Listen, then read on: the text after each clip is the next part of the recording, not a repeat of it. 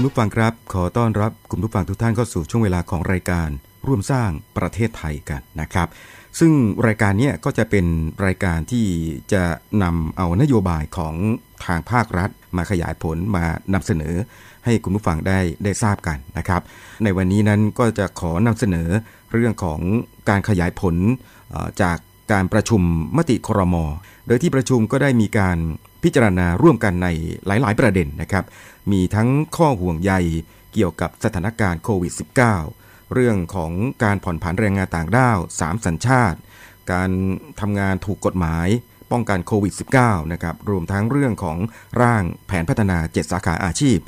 ตรงนี้ก็จะไปเชื่อมโยงกับเขตเศรษฐกิจพิเศษ หรือ EEC ด้วยนั่นเองนะครับ โดยทางด้านของนายกรัฐมนตรีนั้นก็ได้มีการสั่งการในที่ประชุมครม ให้ทางสตชเนี่ยเร่งปราบบ่อนการพนันนะครับ ซึ่ง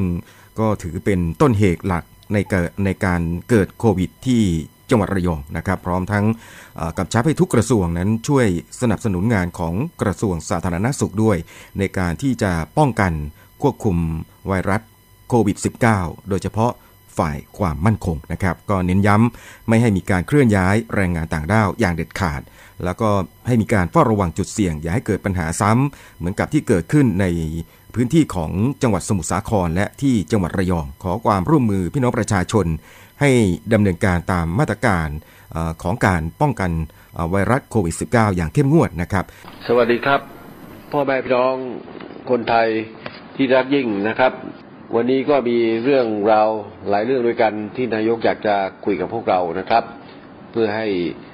เข้าใจซึ่งกันและกันเกิดความร่วมมือกันนะครับ ถ้าเราไม่ร่วมมือกันมันแก้ปัญหาอะไรก็ไม่ได้นะครับ ปัญหาบ้านเมืองของเรามีมากมายนะครับ อย่างที่ทุกคนทราบดี เพราะว่า